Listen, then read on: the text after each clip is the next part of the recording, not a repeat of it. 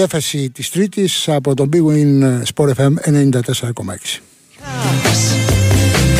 And they arrive on the scene with their red lights flashing in a hot New Jersey night. Κυρίες και κύριοι, καλό σας απόγευμα. Όπως κάθε Τρίτη, ανοιχνεύουμε την αθλητική επικαιρότητα, εν προκειμένου την ποδοσφαιρική επικαιρότητα και συζητάμε για όσα συμβαίνουν και όσα θα συμβούν. Και καθώς αύριο έχουμε την ε, αγωνιστική των play-off, ιδιαίτερος κρίσιμη, καθώς έχουμε τα μάτς ε, του, ΠΑΟΚ, ε, του Παναθηναϊκού με τον ΠΑΟΚ και τη ΑΕΚ με τον Ολυμπιακό. Ε, νομίζω ότι είναι μια πολύ καλή ευκαιρία να ξεκαθαρίσουμε το θέμα που ανέκυψε σήμερα με τους ε, διαιτητές. Η επιστολή της ε, UEFA είναι γνωστή, επιστολή Τσέφεριν σε Μπαλτάκο, η οποία διασύρει στην ουσία το ελληνικό ποδόσφαιρο καθώς ε, κόβει τους ε, elite διαιτητές και τους ε, διαιτητές πρώτης κατηγορίας της UEFA ή μάλλον για να το πούμε καλύτερα αυτό που κάνει η επιστολή Τσέφεριν είναι ότι από σήμερα πάβει τη συνδρομή. Πάβει να συνδράμει στην ΕΠΟ ώστε ο κύριος Μπένετ να βρίσκει διαιτητές elite και διαιτητές πρώτης κατηγορίας. Αυτό δεν σημαίνει ότι δεν θα έχουμε ξένους διαιτητές στις επόμενες τρεις αγωνιστικές των play-off για δύο λόγους ο πρώτος είναι ότι και πριν τη συνδρομή ο κύριος Μπένετ έβρισκε ξένους διαιτητές. Όχι πάντα elite, όχι πάντα πρώτης κατηγορίας, αλλά έβρισκε. Σε ό,τι αφορά τη συνδρομή, η UEFA πράγματι βοήθησε αποφασιστικά μέσω του επικεφαλής της ε, ε, Επιτροπής Διαιτησίας της Ευρωπαϊκής Ομοσπονδίας, του κυρίου Ρομπέρτο Ροσέτη, ε, βοήθησε ώστε να βρεθούν elite, να βρεθούν διαιτητές πρώτης κατηγορίας. Επειδή όμως οι ορισμοί γίνονται πολύ νωρίτερα και το έχει δηλώσει και ο κ. Μπένετ αυτό περίπου προ 10 πενθυμέρου ήδη είχαν βρεθεί οι αυριανοί διαιτητές και οι διαιτητές της επόμενης Κυριακής δηλαδή με ασφάλεια μπορούμε να πούμε ότι στο Ολυμπιακός ε, Παναθηναϊκός και στο Άρης ΑΕΚ ήδη έχουν βρεθεί οι ξένοι διαιτητές με συνδρομή της UEFA. Στην τελευταία αγωνιστική όπου έχουμε το ΠΑΟΚ Ολυμπιακός και το Παναθηναϊκός Άρης οι ξένοι διαιτητές είναι δεδομένοι και θα τους βρει ο ίδιος ο κύριος Μπένετ που ήδη έχει δουλέψει γι' αυτό και φαίνεται ότι ε, έχει λίγο πολύ καταλήξει, όχι απολύτως ακόμα, αλλά είναι σε συνεννοήσει ότι και την Κυριακή, ώστε και την Κυριακή 14 Μαΐου να έχουμε ξένους διαιτητές. Βέβαια, το ότι προλάβαμε είναι ένα δεδομένο, αλλά από την άλλη η επιστολή Τσέφεριν στον ε, Μπαλτάκο νομίζω ότι δημιουργεί συνθήκες ε, διασυρμού του ελληνικού ποδοσφαίρου ε, καθώς στην ουσία λέει ότι μετά τα όσα έγιναν με τον ε, Ιταλό διαιτητή τον Μάσα στο Καραϊσκάκης με την αναγραφή στο φύλλο αγώνα ότι χτυπήθηκε ο Ιταλός διαιτητής όπως ο ίδιος έγραψε στο φύλλο αγώνα και ήδη έχει καταθέσει ε, στην αστυνομία, στο τμήμα αθλητικής βίας, γι' αυτό ο κύριος Φωτιάς, ο τέταρτος διαιτή. Αντιθέτως, δεν έχει καταθέσει ο κύριος Μάσα, διότι πήρε αμέσως το αεροπλάνο και έφυγε στην Ιταλία. Και ήδη εστάλησαν ε, από, την, από το τμήμα αθλητικής βίας της Γαδά τα σχετικά ερωτήματα στον κύριο Μάσα ώστε να απαντήσει γραπτός. Δηλαδή η κατάθεσή του θα γίνει μέσω της ελληνικής πρεσβείας στη Ρώμη και γραπτός. Ε, αυτό το επεισόδιο Μάσα στο Καραϊσκάκης ήταν που έβαλε και την ταφόπλακα στη συνεργασία της UEFA με την ΕΠΟ σε θέματα διαιτητών. Ε, στην ουσία δηλαδή ε, η, η UEFA σήκωσε τα χέρια ψηλά και είπε ότι υπ' αυτές τις συνθήκες με ενδιαφέρει η ασφάλεια των αξιωματούχων ε, και όχι η προσπάθεια που κάνεις ε, απευθυνόμενη στην ΕΠΟ που κάνετε για να ε, είναι ομαλή η διεξαγωγή των αγώνων του ελληνικού πρωταθλήματος.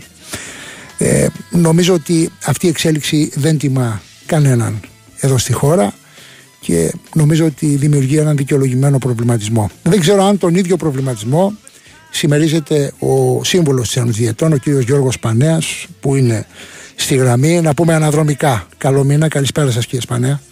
Καλό μήνα σε όλους. Υγεία πάνω απ' όλα. Επιτύχει. Τώρα αυτή η επιστολή Τσέφεριν στον πρόεδρο της ΕΠΟ νομίζω ότι ε, δεν περιποιεί τιμή. Το λιγότερο, έτσι, για να είμαι επίοικης. Για να είμαι ειλικρινής, εγώ το ανέμενα γιατί είχα παρακολουθήσει τον κύριο Ιωαννίδη, τον Γρηγόρη.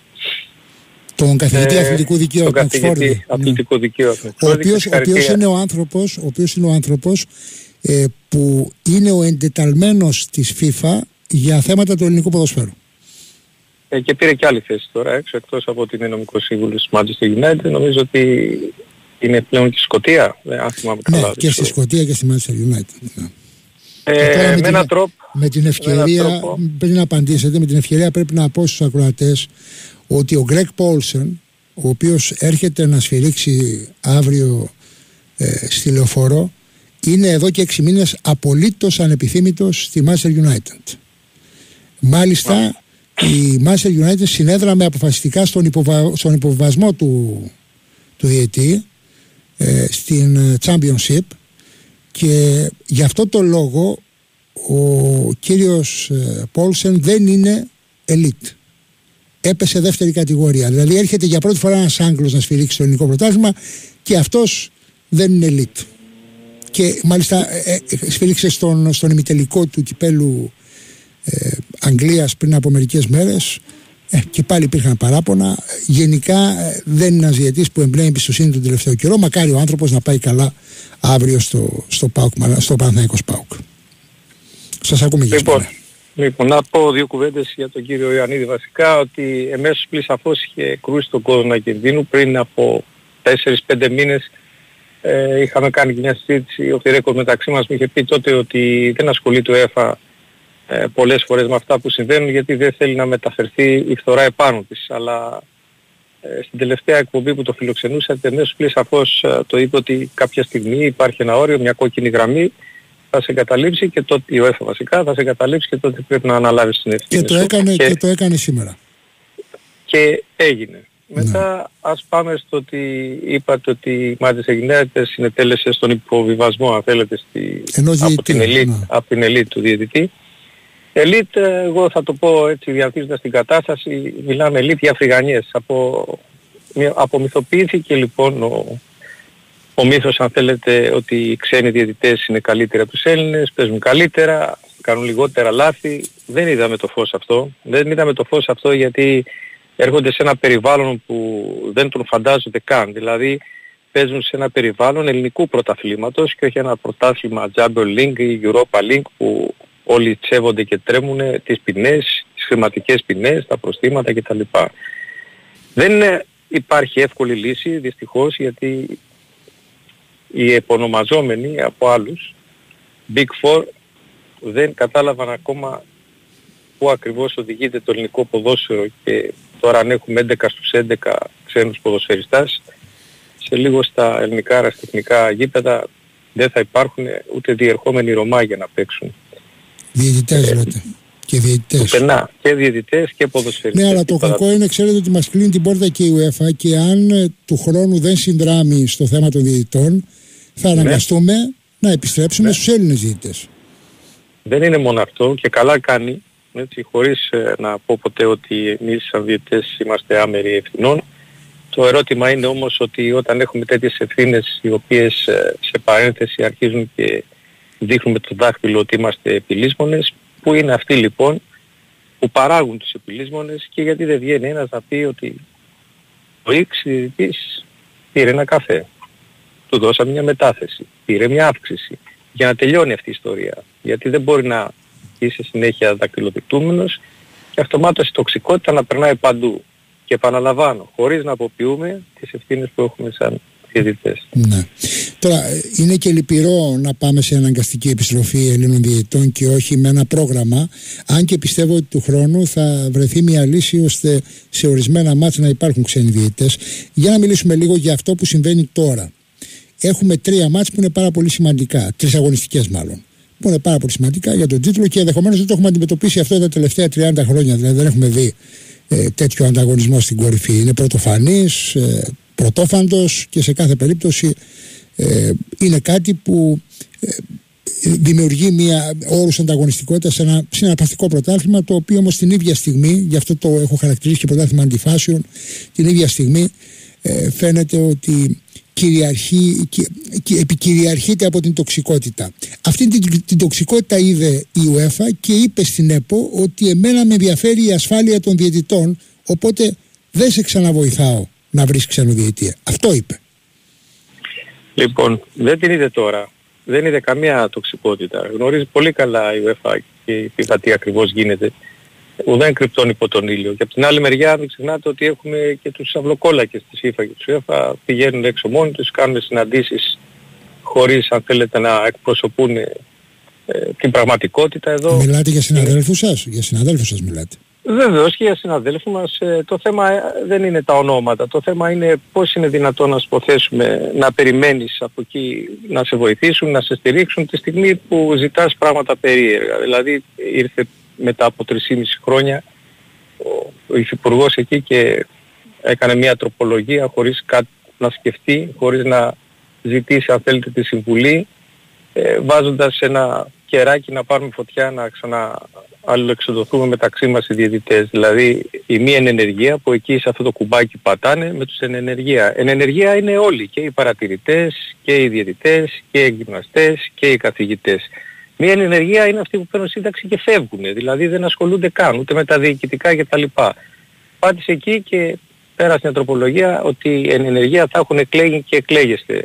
Ε, αρχίζει και μυρίζει λίγο καλά σε κάποιους ενεργεία. Ενδεχομένως από ό,τι φαίνεται το είχαν προτιμάσει απ' έξω προς τα μέσα. Πώς θα λείψει αυτή η τοξικότητα.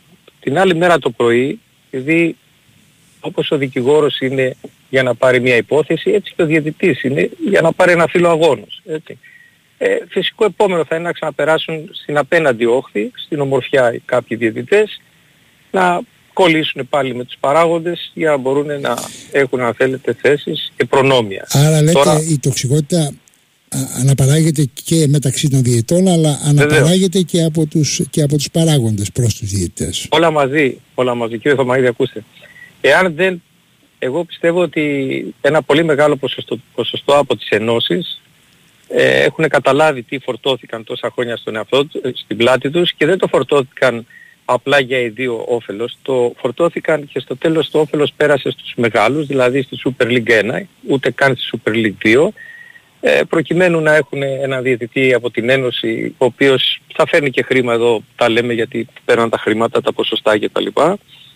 Έχουν καταλάβει λοιπόν πόσο μεγάλο βάρος ήταν αυτό και θα είναι και επειδή τυχαίνει να έχω συζητήσει με αρκετούς πρόεδρους των ενώσεων, επιθυμούν και αυτοί πλέον να κατέβουν οι τόνοι, να λειτουργήσουμε πραγματικά σε ένα ελληνικό ποδόσφαιρο, αλλά εγώ θα πω ότι εάν δεν υπάρξει μεταξύ των τριών, και εννοώ ΕΠΟ, Super League και διαιτησίας, αν θέλετε, μια συνεργασία και προσπαθήσει κάποιος να το πάρει όλο το βάρος επάνω του, δεν έχουμε καμία τύχη, όχι μόνο σαν διαιτησία, ούτε σαν ελληνικό ποδόσφαιρο. Κουράστηκε ο κόσμος, δείτε τι γίνεται, φτάσαμε σε ένα σημείο να έχουμε τέσσερους, είχαμε τέσσερους μέχρι προχθές να διεκδικούν τον τίτλο, δεν έχει ξαναγίνει, δεν θυμάμαι εγώ 20-25 χρόνια πίσω, δεν έχει ξαναγίνει κάτι τέτοιο και δεν ασχολείται κανείς ποιος έπαιξε πιο όμορφη μπάλα, ποιος είναι ο καλύτερος παίχτης, αλλά τι έκανε ο διαιτητής και το χειρότερο απ' όλα είναι ότι εκτίθονται γιατί οι διαιτητές, κατ' επιλογή τους, είναι εισαγόμενοι. Λοιπόν, ναι.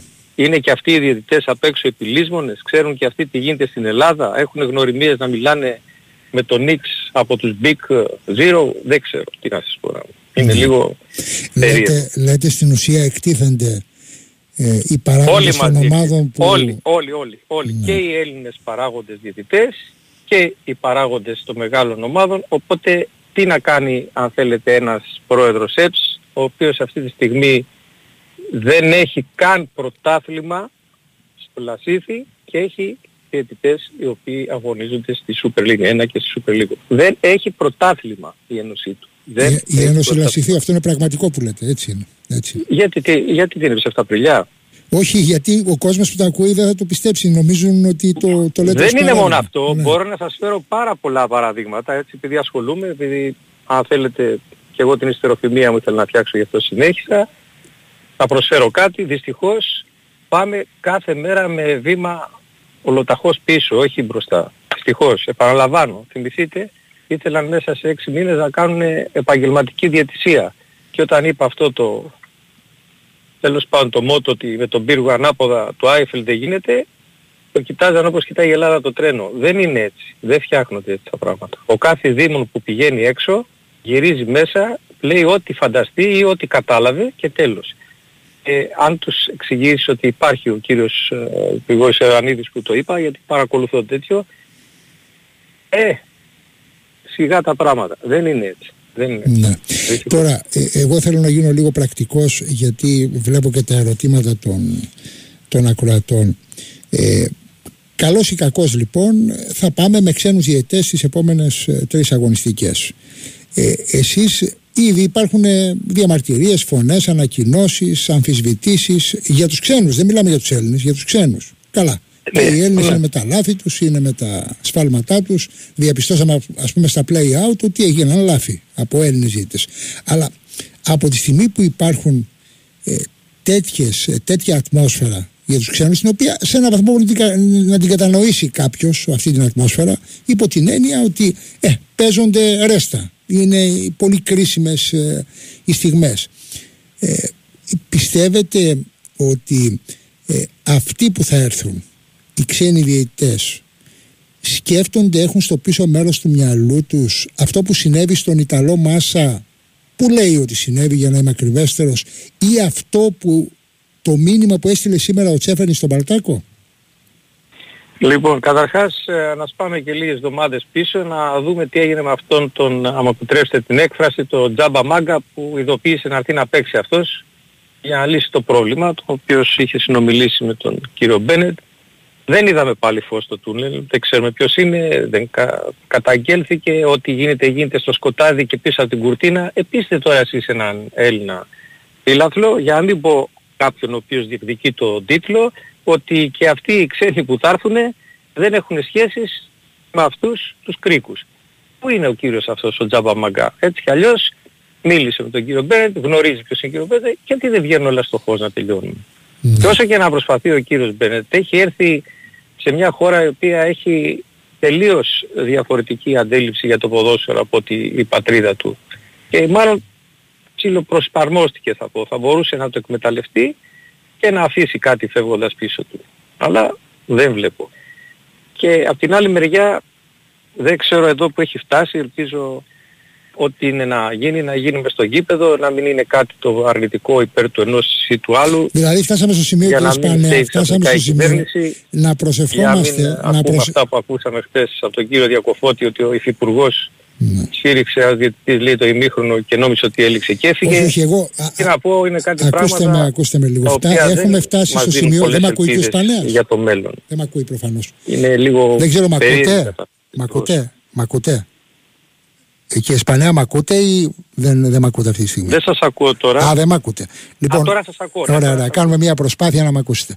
Ε, ναι, ναι, φτάσαμε στο σημείο να προσευχόμαστε ε, να μην γίνει φάση στο γήπεδο για να μην έχουμε ζητήματα με τη διαιτησία. Δηλαδή έχουμε φτάσει σε αυτόν τον παραλογισμό. Δεν ξέρω αν ακούσατε αυτό που σας είπα. Για το, το άκουσα, το άκουσα. Για τον Πολύ κύριο Διακοφώτη. Ναι, ναι, ακουστήκατε ότι ο, ο κύριος Αβγενάκης έφυγε σε ένα μάτς στο ναι. ημίχρονο επειδή νόμιζε ότι έληξε. Ναι. Ναι, το άκουσα, είναι, το άκουσα. είναι τραγικό, είναι τραγικά αυτά. Δηλαδή πώς ξεστομίζει κάτι κάποιος με τόση χαρακτηριστική άνεση, υπάρχει λόγος. Θα είναι πραγματικότητα. Δεν είναι υπουργό μιλά, δεν το λες έτσι στην τύχη. Έτσι.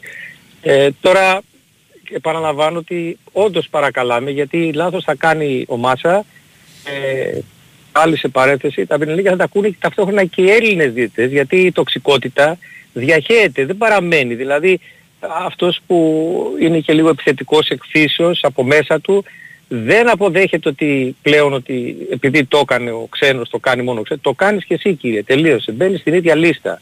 Θέλει πολύ δρόμο και θα υπάρξει, όταν λέμε δρόμος, λόγω ότι θα χρειαστεί μια πολύ μεγάλη χρονική διάρκεια μεταβατικής, ε, ε μεταβατικού χρόνου για να ξαναεπανέλθει σιγά σιγά η διαιτησία στα ελληνικά χέρια. Πείτε μου τώρα εσείς από όλους αυτούς τους Έλληνες διαιτητές, Πέντε δεν θέλει ο Ολυμπιακός. Πέντε δεν θέλει ΑΕΚ, πέντε ο ΠΑΟΚ, πέντε ο Άρης, πέντε ε, ο Παναθηναϊκός.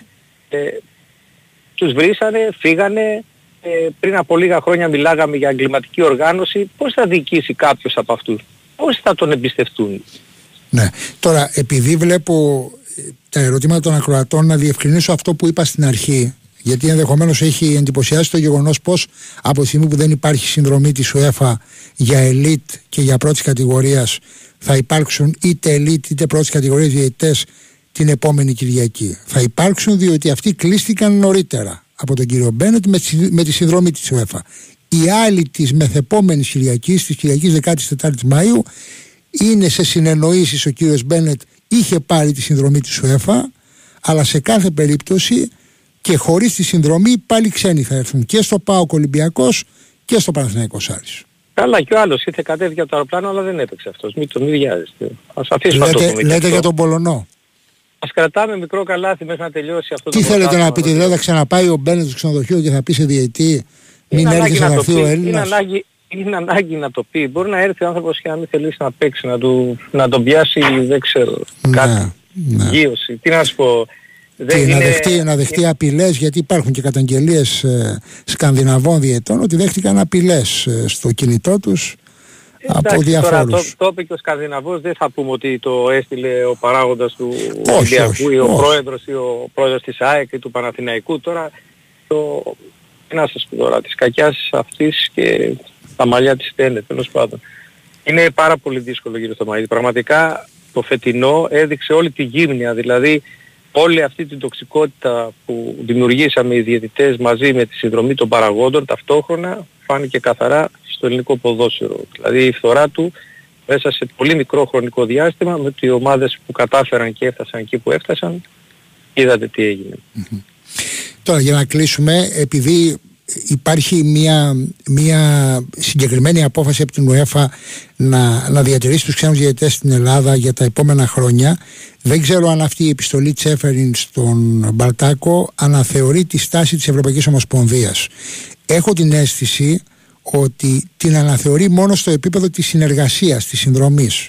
Δεν αναθεωρεί τη στάση της UEFA στο επίπεδο τη κλίση ξένων διαιτών. Αυτό είναι δικαίωμα μιας εθνικής ομοσπονδίας να καλεί ξένους διαιτές εφόσον κρίνει ότι έχει έλλειμμα ή, εν πάση περιπτώσει, αυτό το πέπλο καχυποψίας που υπάρχει εδώ και πάρα πολλά χρόνια και είναι απολύτως δικαιολογημένο της φιλαθλητική γνώμη, είναι αυτό που δημιουργεί συνθήκες μετάκλησης ξένων διαιτών. Είναι και η δική σας άποψη αυτή; Λοιπόν, δεν θέλω να φανώ ιονός κακό μαντάτων, αλλά κάποια στιγμή η UEFA επειδή δεν της αρέσει να μετατοπίζονται οι ευθύνες επάνω της και η φθορά, ε, θεωρώ κάτι παραπάνω από βέβαιο ότι ενδεχομένως ε, όταν γίνεται κάποιο πρόβλημα με διετή ο οποίος έχει προσκληθεί στην Ελλάδα, σίγουρα οι ποινές θα είναι μεγάλες, ενδεχομένως χρηματικές, ενδεχομένως αποκλεισμός από τις ευρωπαϊκές διοργανώσεις και το χειρότερο όλο μην δούμε και την πληρώσει και η εθνική ομάδα. Έτσι. Εδώ βλέπετε τι γίνεται με τον τελικό. Βλέπετε ότι η εθνική ομάδα δεν έχει ένα δικό της γήπεδο και όμως εμάς το πρόβλημά μας είναι η διαιτησία και αποκλειστικά η διαιτησία. Ναι. Ε, εντάξει, ξέρετε εμπολής, εμπολής ε, ε, έχει ένα δίκιο ο κόσμος. Από την άλλη έχετε δίκιο, έχετε δίκιο σε ό,τι αφορά το θέμα της διοργάνωσης του τελικού του κυπέλου. Έχουμε περάσει από χίλια κύματα, από την Αυστραλία στην Αγγλία, στην Κύπρο, στο Πανθεσσαλικό, στη Λάρισα. Τώρα πάμε για Λαμία και Αγρίνιο, γιατί λέει η Λάρισα έχει λιγμένη άδεια, απίστευτο. Παίζανε στο ΑΕΛ FC Αρίνα με λιγμένη, με λιγμένη άδεια. Και παίζανε κανονικά, β' εθνική. Τώρα ξαφνικά το... Τώρα το είδαμε, ναι. Τώρα το, το είδαμε, έτσι. Γι' αυτό σας λέω, είναι ε, θέμα υποδομής πλέον ε, εκβάθους. Δεν είναι μόνο η διαιτησία, γιατί επαναλαμβάνω, σας έχω πει επανειλημμένως ότι άμυροι ευθυνών δεν είμαστε και ενδεχομένως να έχουμε και το μεγαλύτερο ποστό, αλλά θα το πω, μα ένα παιχνίδι δεν στείνεται από το διαιτητή. Δηλαδή δεν το στείνει ο διαιτητής γιατί θέλει να πάει να φτιάξει τα μαλλιά του να τα κάνει περμανά. Κάποιοι συνηγορούν, κάποιοι συνεισφέρουν, κάποιοι συμπλέκονται με όλα αυτά. Εάν αυτό δεν σταματήσει, δηλαδή δεν βγει κάποιος και να πει ήρθε και μου ζήτησε ή βρήκα αυτόν που τα έδωσε ή αυτός δεν κάνει για αυτούς τους συγκεκριμένους λόγους εάν δεν υπάρξουν κυρώσεις, σοβαρές κυρώσεις, όχι αστεία, άντε βγάλαμε ένα διαιτητή από το τέτοιο, δεν λέει τίποτα. Ναι.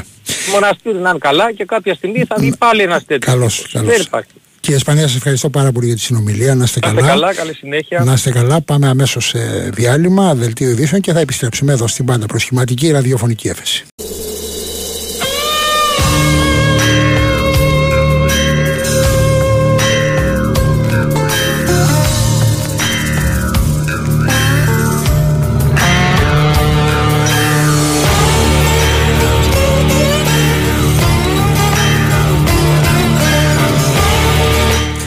Επιστρέψαμε στην έφεση της Τρίτης, στον Big Wings Sport FM 94,6 επειδή υπάρχουν όχι μόνο πολλά ερωτήματα ψοκρατές αλλά και πολλές πληροφορίες για το θέμα του τελικού του κυπέλου Ελλάδος να πούμε ε, κάποια πράγματα που προκύπτουν από το ρεπορτάζ και φαίνεται ότι τουλάχιστον ορισμένα από αυτά βεβαιώνονται. Για δύο προβλήματα που υπάρχουν στο ALF Σιαρίνα ε, είναι το ένα ε, το θέμα της πρόσβασης στο γήπεδο όχι του κόσμου γιατί κόσμο δεν θα έχει το θέμα της πρόσβασης ακόμα και των ομάδων, των συνοδών και των διαπιστευμένων. Το δεύτερο είναι κάτι που έθεσε η πυροσβεστική υπηρεσία, ζητήματα πυραγνίχνευσης και πυρασφάλειας, ε, που περιμένουμε να δουν αν θα τακτοποιηθούν. Πάντως η πυροσβεστική ε, διαπίστωσε προβλήματα εκεί. Υπήρξε και ένα ζήτημα με λιγμένη άδεια του γηπέδου και αναρωτήθηκαν κάποιοι πώς παίζει ο Ερακλής Λάρισας στη Super League 2. Η εταιρεία διαχείρισης ε, του γηπέδου επιμένει ότι δεν υπάρχει ζήτημα με την άδεια. Ότι όλα είναι καλά και μπορεί να γίνει ο τελικός. Πάντως η ΕΠΟ θα δώσει 24 ώρες προθεσμία και μόνο 24 ώρες και μέχρι αύριο θα υπάρχουν όλες οι απαντήσεις για τη Λάρισα. Σε περίπτωση που ε, δεν ευοδοθούν οι προσπάθειες. Πάμε σε δύο εναλλακτικά γήπεδα. Το ένα είναι το Αθανάσιος Διάκος στη Λαμία και το άλλο είναι του Πανετολικού στο Αγρίνιο. Διευκρίνηση ότι δεν υπάρχει περίπτωση να έχουμε κόσμο στο γήπεδο φίλους ε, του ΠΑΟΚ και της ΑΕΚ. Έγινε μια συζήτηση στη Λάρισα για μαθητές δημοτικού η οποία δεν προχώρησε είναι βέβαιο επίσης ότι μιλάμε μόνο για διαπιστευμένους, για ονομαστικές διαπιστεύσεις και όχι για προσκλήσεις, όπως είχε γίνει σε, ένα άλλο, σε έναν άλλο τελικό, όπου υπήρχαν προσκλήσεις και έπεσαν σε διάφορα χέρια και είχαμε επεισόδια μεταξύ των VIP. Εδώ είναι ε, ονομαστικές διαπιστεύσεις, 400 στο συνολικό αριθμό, που θα είναι 100 στην ΑΕΚ, 100 στον ΠΑΟΚ και 200 στην ΕΠΟ. Ε, όλα αυτά προκύπτουν από, τον, ε, από το ρεπορτάζ και ε, θεωρεί η ΕΠΟ ότι η αστυνομία δεν πρόκειται να συμφωνήσει για μετακίνηση οπαδών μέσα στο κλίμα που υπάρχει και μάλιστα τρεις μέρες μετά τις ε, βουλευτικές εκλογές.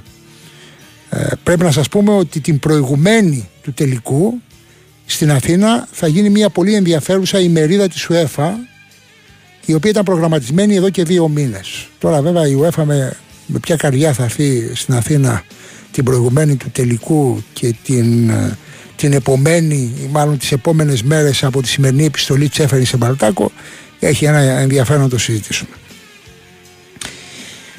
Πάμε να συζητήσουμε τώρα για ένα θέμα που ε, νομίζω ότι είναι μίζωνος κοινωνικού ενδιαφέροντος και θεωρώ ότι ε, θα έπρεπε να είναι στην κορυφή της ατζέντας πάνω από τη διαιτησία, πάνω από τη διοργάνωση του τελικού.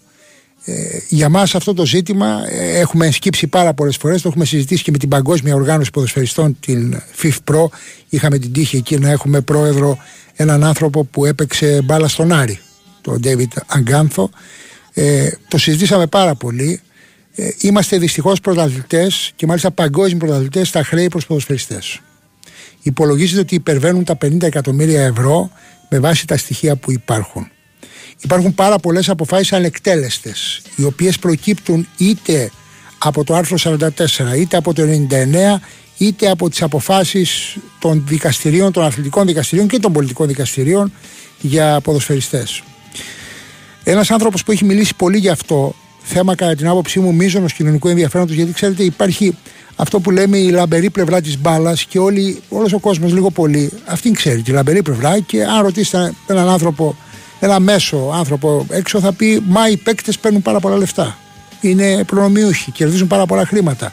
Ναι, υπάρχουν αυτοί. Αλλά είναι η μειοψηφία. Αυτοί που κερδίζουν πάρα πολλά χρήματα είναι η μειοψηφία. Παγκοσμίως. Υπάρχει μια μεσαία τάξη ποδοσφαιριστών οι οποίοι έχουν πολύ μικρή επαγγελματική διαδρομή. Σκεφτείτε ότι ο ποδοσφαιριστής έχει ποδοσφαιρική ζωή καλή 10-15 χρόνια και πρέπει να ζήσουν τις οικογένειές τους. Και αν δεν λαμβάνουν τα δεδουλευμένα τους υπάρχει πρόβλημα για το κοινωνικό κράτος. Δείχνει ανάλγητο το κράτος όταν μάλιστα νομοθετεί ότι πρέπει να λάβουν τα δεδουλευμένα τους. Και παρότι νομοθετεί κανείς δεν πληρώνει ποτέ και τίποτε. Αλλάζουν σήματα, αλλάζουν ιδιοκτησίες, αλλάζουν αφημί και στο τέλος κανείς δεν παίρνει τίποτα. Είχαμε την αυτοκτονία Τσουμάνη, είχαμε την απόπειρα αυτοκτονίας πρώην ποδοσφαιριστής του Άρη με προβλήματα υγείας, Έχουμε ανθρώπους που βρίσκονται στα όρια της φτωχοποίησης, είναι άθλιες οι συνθήκες, ζουν σε άθλιες συνθήκες.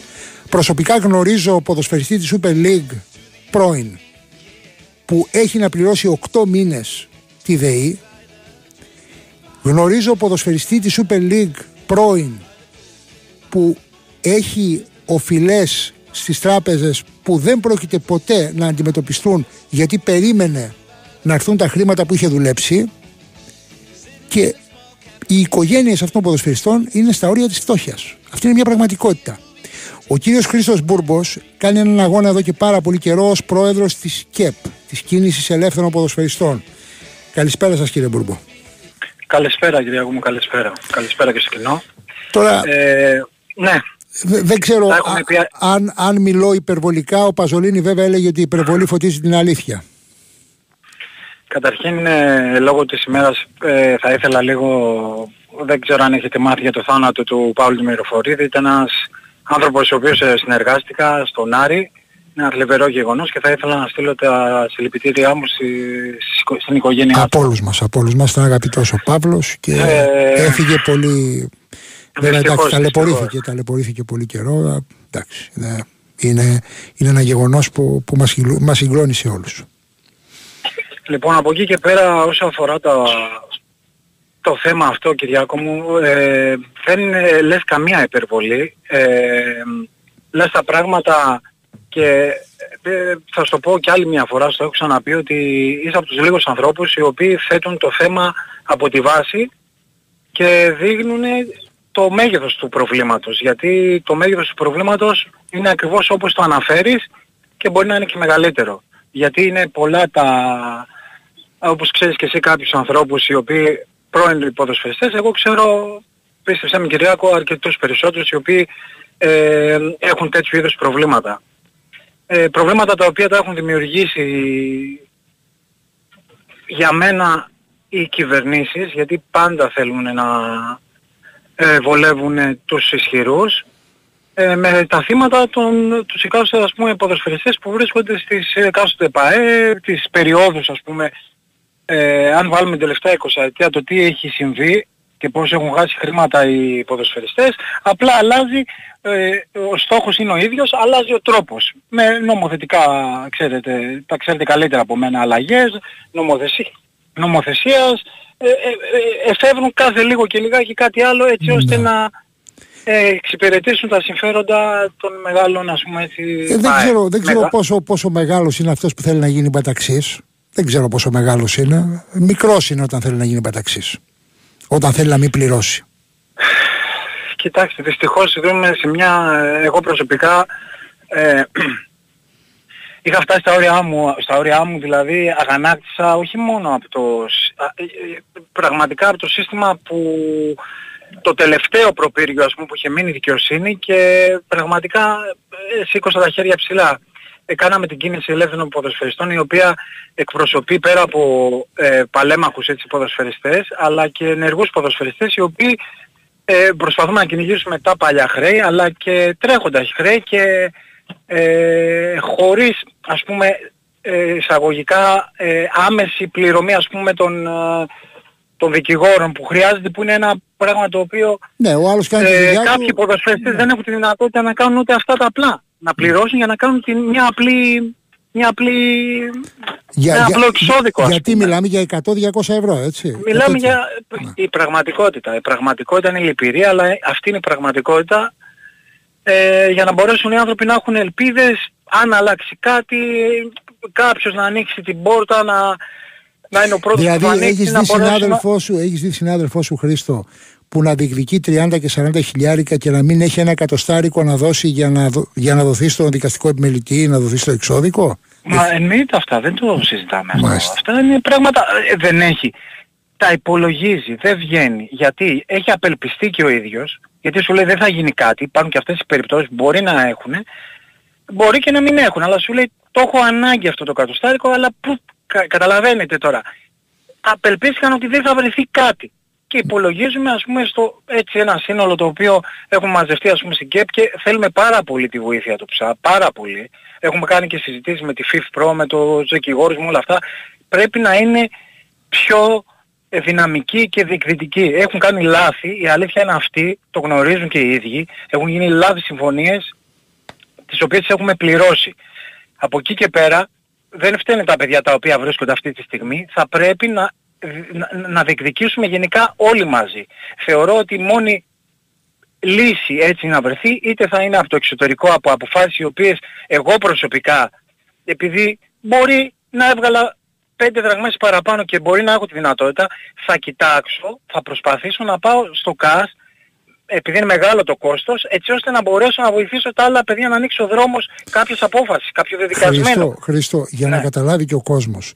Εσύ Πόσα χρήματα διεκδικείς προσωπικά, εσύ προσωπικά; Εγώ να σας πω, εγώ είναι πολλές οι ομάδες που έχουν πέσει. Εγώ έχω χάσει χρήματα από την Κέρκυρα, από τον Παζιάν, από το άλλο 44, ε, από τον Όφη, καινούργια ιστορία του 15, αλλαγή, αφημή. Ε, έχουν, από τον Ηρακλή έχουν χαθεί χρήματα. Εγώ, μιλάμε για 300, για 250, για 30, για 40 έχουν χαθεί χρήματα. Χρήματα yeah. ζωής που τα υπολογίζετε δηλαδή, δεν έβγαλα και εγώ, δεν είχα 100. Η οφειλή, η οφειλή απέναντί σου είναι πάνω από 300.000 ευρώ συνολικά. 300.000 είναι μόνο από τον όφη. η μία η ομάδα. Μάλιστα. Πέτυχα το, την αλλαγή του αφημί. Πέτυχα τον Μπάζ Γιάννενα στις αρχές μου που μπήκε στο άρθρο 44 η οποία εκεί πέρα βγήκαν κάποια χρήματα όπως ε, μιλήσατε και στην εκπομπή σας με το Βασίλη τον Μπλέτσα η οποία τα μοίρασε το κράτος και μαζί στη συνεργασία με τον ΨΑΠ όπως ήθελαν. Όποιος είχε, να το πω έτσι λαϊκά, μέσον. Και άρα, πήρε άρα στην, ουσία, στην ουσία μας λες, για να γίνω πρακτικός το κάνω, μας λες ναι. ότι περίπου μισό εκατομμύριο ευρώ το χάσες στο ποδόσφαιρο. Αυτό ναι, λες. Ναι, ναι. Μισό ναι, εκατομμύριο ναι, ευρώ. Ναι, ναι, ναι, ναι. ναι. Μάλιστα. Ναι. Μάλιστα. Αυτή είναι η πραγματικότητα. Φανταστείτε τώρα και άλλα παιδιά που είτε μπορεί να είναι περισσότερα από μένα, είναι λεφτά δεδουλευμένα. Ε, λοιπόν, έχουν γίνει λάθη ε, τα οποία θεωρώ για μένα ε, ε, έχει βάλει, όχι το λιθαράκι της, είναι οι, οι εκάστοτε κυβερνήσεις. Και ε, σας έχω ξαναπεί στην εκπομπή σας ότι η μόνη λύση, που, η οποία θα τεθεί έτσι δηλαδή ξεκάθαρα για να ακολουθήσουν ε, οι λύσεις των προβλημάτων αυτών, είναι πολιτικές παρεμβάσεις. Αν δεν είναι πολιτικές παρεμβάσεις, ε, θα πάμε, όπως σας είπα εγώ, αυτός είναι ο στόχος μου, να κερδίσω στα ευρωπαϊκά δικαστήρια και στο ανώτατο ας πούμε στο ανώτατο δικαστήριο. δικαστήριο το δίκαιο μου. Ναι. Δεν, δεν υπάρχει άλλη λύση. Ναι. Για να μην Είσαι αποφασισμένος να πας στο ΚΑΣ και να πάνε και οι συνάδελφοί σου στο ΚΑΣ. Ναι. Να πάνε. Δεν έχουν τη δυνατότητα. Η αλήθεια είναι αυτή. Δεν έχουν τη δυνατότητα. Πολλά παιδιά να το κάνουν. Απλά εγώ θέλω, δεν το παίζω ούτε η Ρώση ούτε τα λεφτά μου κυνηγάω. Απλά πίσω από μένα θα έρθουν και άλλοι. Δεν θέλαμε ποτέ τον κακό των ομάδων. Υπάρχουν λύσεις οι οποίες μπορούν να βρεθούν και να δοθούν ούτε να διαλύσουμε τις ομάδες. Οι οποίες σιγά σιγά θα μπορούν να ξεχρεούν τα χρέη τους. Δηλαδή μπορεί η κυβέρνηση σε αυτό το πράγμα να δώσει τη λύση.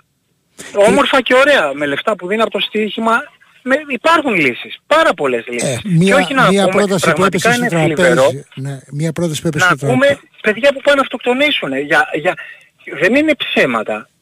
Ε, Κυριάκος, σου έχω κάνει τι πριν ψε... φτάσουμε τι ψέματα; Από, αυτό το, από αυτό το μικρόφωνο εσύ ο ίδιος είχες πει θα έχουμε αυτοκτονία και αυτοκτόνησε ο Τσουμπάνης. Τι Μπράβο, ψέματα; Δεν είναι ούτε υπερβολές για να ξέρει ο κόσμος την πραγματικότητα ε, που και ο, ο κόσμος, ο καθένας σου ζει το δικό του κολγοθά και τα δικά του προβλήματα αλλά ζούμε τώρα σε μια, θεωρώ σε ένα επάγγελμα το οποίο δεν έχει ξαναγίνει τέτοια, ε, πώς να το πω, τέτοιο θάψιμο χρεών, τέτοια αβάντα δεν έχει ξαναγίνει.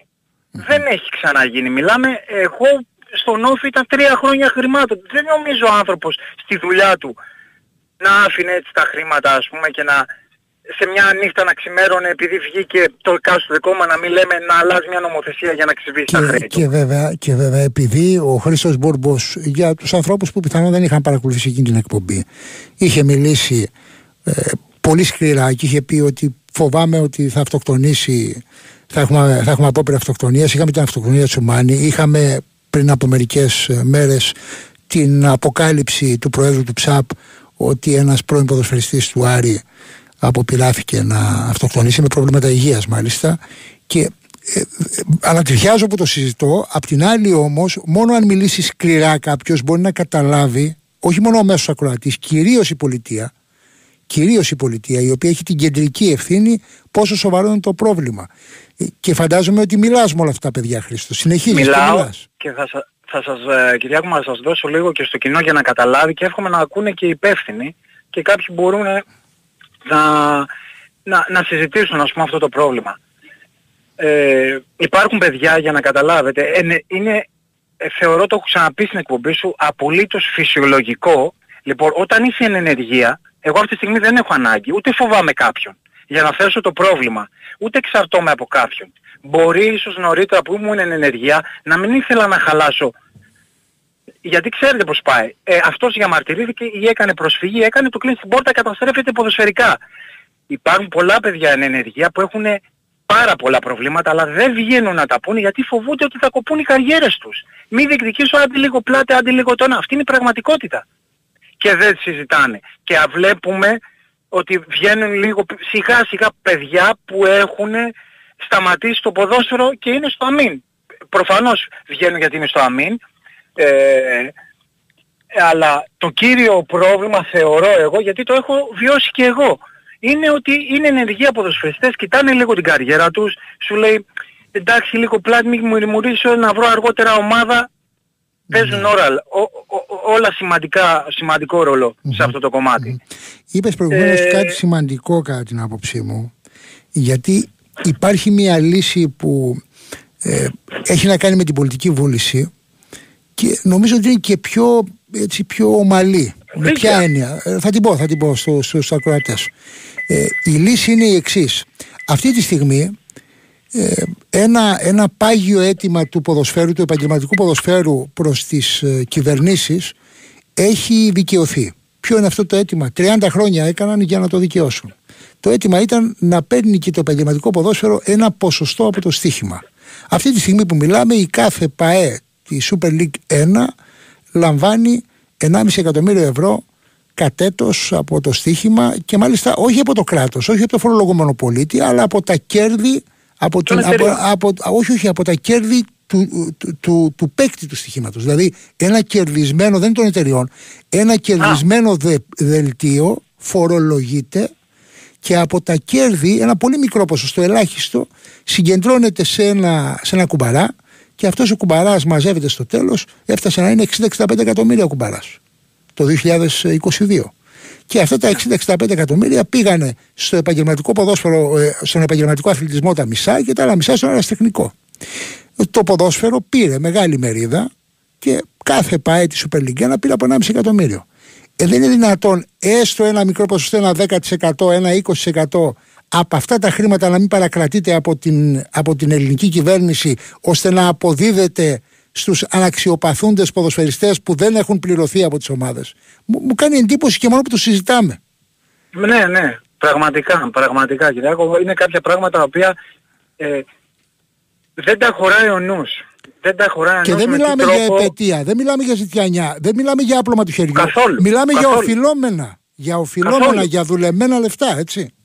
Εγώ να, να σας δείξω ένα παράδειγμα. Υπάρχει περίπτωση να, να, να, να χρήματα της εφορίας να μην στα πάρουν. Υπάρχει ε, περίπτωση η τράπεζα να μην σου πάρει. Σας παίρνει το σπίτι. Εγώ, εγώ, ο κάθε άνθρωπος είχε κάνει μια επένδυση, παίρνει τα χρήματά του, πήρε ένα δάνειο, του παίρνει το σπίτι. Γιατί, γιατί υπεύθυνη είναι η εκάστοτε κυβέρνησης που έβαζε τον κάθε νόμο. Μιλάμε, ε, είναι αλυσιδωτά κάποια πράγματα. Και γι' αυτό ε, μιλάω για πολιτική βούληση γιατί αυτή έχει φτάσει αυτό το σημείο εκεί πέρα. Ε, αυτή είναι υπεύθυνη που έχει συμβεί όλη αυτή η κατάσταση. Και πρόσεξε, στο χώρο, στη χώρα της πολυνομίας, είμαστε η χώρα της πολυνομίας. Φτιάχνουμε τον ένα νόμο με τον, μετά τον άλλον. Δεν έχει φτιαχτεί ένας νόμος, μια μικρή τροπολογία που να λέει το αυτονόητο, το αυτονόητο που περιέγραψα προηγουμένως. Δηλαδή, ένα ελάχιστο, πολύ μικρό ποσοστό από το, από το στοίχημα να παρακρατείται στην πηγή από τις ομάδες ώστε να πηγαίνει στα οφειλόμενα των ποδοσφαιριστών. Οι ομάδες χωρίς ποδοσφαιριστές δεν υπάρχουν. Δεν υπάρχουν. Είναι οι εργαζόμενοι τους. Και πρέπει να τους δουν ε, με, με, με, με, τουλάχιστον, τουλάχιστον, δεν λέω με αγάπη, πρέπει να τους με δουν σεβασμό. με έναν σεβασμό στοιχειώδη. στοιχειώδη. Είναι σεβασμός, είναι σεβασμός ε, ξεκάθαρα για μένα. Είναι ξεκάθαρα να, να σεβαστούν τον άνθρωπο Δεν είναι όλα ε, πολιτική και συμφέροντα υπάρχει λίγο ηθική, ηθικό, λίγο κάποια πράγματα να γίνονται τουλάχιστον τα δέοντα. Και Δεν γίνεται ο κόσμος τώρα. πιθανό να μην καταλαβαίνει, υπάρχουν και δικαστικές αποφάσεις ανε, ε, ανεκτέλεσες. Δηλαδή, υπάρχουν, όλοι, ναι, όλοι, υπάρχουν. Αυτοί, όλοι αυτοί οι άνθρωποι, εσείς οι ποδοσφαιριστές, έχετε δικαιωθεί στα δικαστήρια. Και όμως παρότι υπάρχουν έχετε δικαιωθεί, δεν, δεν εκτελούνται οι αποφάσεις. Μπράβο, να πω το σημαντικό το οποίο διαχωρίζει, γιατί να το πω έτσι απλά και όπως το καταλαβαίνω εγώ και όχι νομικά. Η FIFA για το ποδόσφαιρο γενικά, τα, τους οργανισμούς γενικά παγκόσμια, η FIFA είναι υπεύθυνη για, τις, για τους νόμους και πώς θα λειτουργούν. Λοιπόν, όταν υπάρχει αθλητική διαδοχή, δηλαδή ένα σωματείο πέσει, για να μην λέμε ονόματα, και ξαναγίνει, που ουσιαστικά είναι το ίδιο και ξέρουμε όλοι εδώ στην Ελλάδα ότι οι ομάδες που πέσανε είναι οι ίδιες οι ομάδες, ναι. δεν είναι κάποια νέα ομάδα, είναι η ίδια ιστορία, τα ίδια χρώματα, το ξέρουμε. Λοιπόν, όταν θες εσύ σαν κυβέρνηση να χαρίσεις χρήματα, χάρισε αυτά που χρωστάς στο δημόσιο. Αυτά που χρωστάς στο ΙΚΑ, οι ομάδες. Δεν μπορείς να εργαζόμενους οι οποίοι μπορεί να, να ήταν ε, ε, να ήταν στην καθαριότητα. Κάποιοι εργαζόμενοι σε, σε, σε μία μέρα να λες δεν χρωστάει τίποτα. Θέλετε να χαρίσετε χρήματα στις ΠΑΕ. Γιατί, γιατί τα συμφέροντά σας ναι πρέπει να... Ωραία. Χαρίστε ό,τι χρωστάει στο δημόσιο. Δεν μπορείτε στους, στον κοσμάκι που έχει δουλέψει, που σε έχει φιλοξενήσει ξενοδοχεία, που έχεις αγοράσει πράγματα από αυτόν να, και στο τέλος αυτός που έχεις αγοράσει να πληρώνει και την εφορία του στο τέλος γιατί καταλαβαίνεις τώρα τι λέω. Ναι. Εμείς δηλαδή μπορεί να έχουμε φορολογηθεί λεφτά που δεν πήραμε. Και έχουμε φορολογηθεί. Ναι, ναι. Δηλαδή, πληρώσατε, πληρώσατε φόρο για κάτι που δεν πήραμε. Πληρώναμε φόρο για λεφτά που δεν παίρναμε. Δηλαδή είναι αδιανόητα πράγματα. Ένα από όλα αυτά. Mm-hmm.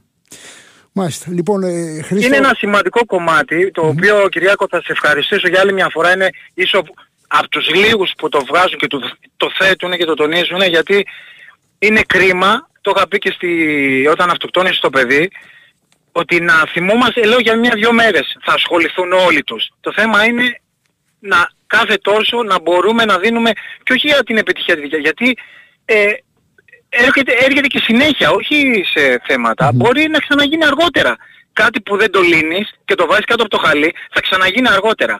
Εγώ έτσι θεωρώ, έτσι το έχω ζήσει 15 χρόνια, 17 μέσα στον χρόνο του ποδοσφαίρου, γιατί από την πρώτη μου ομάδα, από τον Μπάζ Γιάννα, έτσι ξεκίνησε, άρθρο 44, πτώχευση. Κέρκυρα διάλυση, άλλα λεφτά. Όφι, άλλα λεφτά. ΑΕΚ, άλλα. Άρης, άλλα. Δηλαδή, καταλαβαίνετε τώρα, ε, ε, είναι απίστευτο το... Ναι, ναι. Είσαι ενδεχομένως πιο ταλαιπωρημένος από Όχι, δεν έχει να, κυρία ε, μου, είναι το θέμα να υπάρχει... Εντάξει να υπάρχει είναι και άλλα παιδιά, τουλάχιστον εγώ έχω τη δουλίτσα μου, ε, ευτυχώς άλλα παιδιά δεν έχουν. Δεν έχουν να ζήσουν όπως πρέπει και όχι ζητιανιά. Ζητάει τα δεδουλευμένα του που είναι σημαντικό. Δεν ζητάει δεδουλευμένα τα οποία η κυβέρνηση, η εκάστοτε κυβέρνηση που ήταν, έκανε τα τρικ να τα χάσει θα έχουμε την ευκαιρία να το ξανασυζητήσουμε γιατί το παρακολουθούμε στενά το θέμα και βεβαίως να δούμε και τις αντιδράσεις ε, των διεθνών ποδοσφαιρικών οργανισμών. Ευχαριστούμε πάρα πολύ κύριε Μπούρμπο για τη συζήτηση. Ήταν πολύ χρήσιμη, ήταν ο Χρήστος Μπούρμπος, ο πρόεδρος της ΚΕΠ, της Κίνησης Ελεύθερων Ποδοσφαιριστών. Τον ακούσατε, μισό εκατομμύριο ευρώ έχασε το ποδόσφαιρο και πάει στο CAS βέβαια, το έχει αποφασίσει και την ίδια ώρα κάποιοι συνάδελφοί του δεν έχουν να ζήσουν. Σας ευχαριστούμε που μείνατε μαζί μας. Θα συναντηθούμε την επόμενη Τρίτη, όπως και κάθε Τρίτη, εδώ στη συχνότητα του Big Wings Sport FM 94,6 με μια έφεση πάντα προσχηματική. Καλά να περνάτε.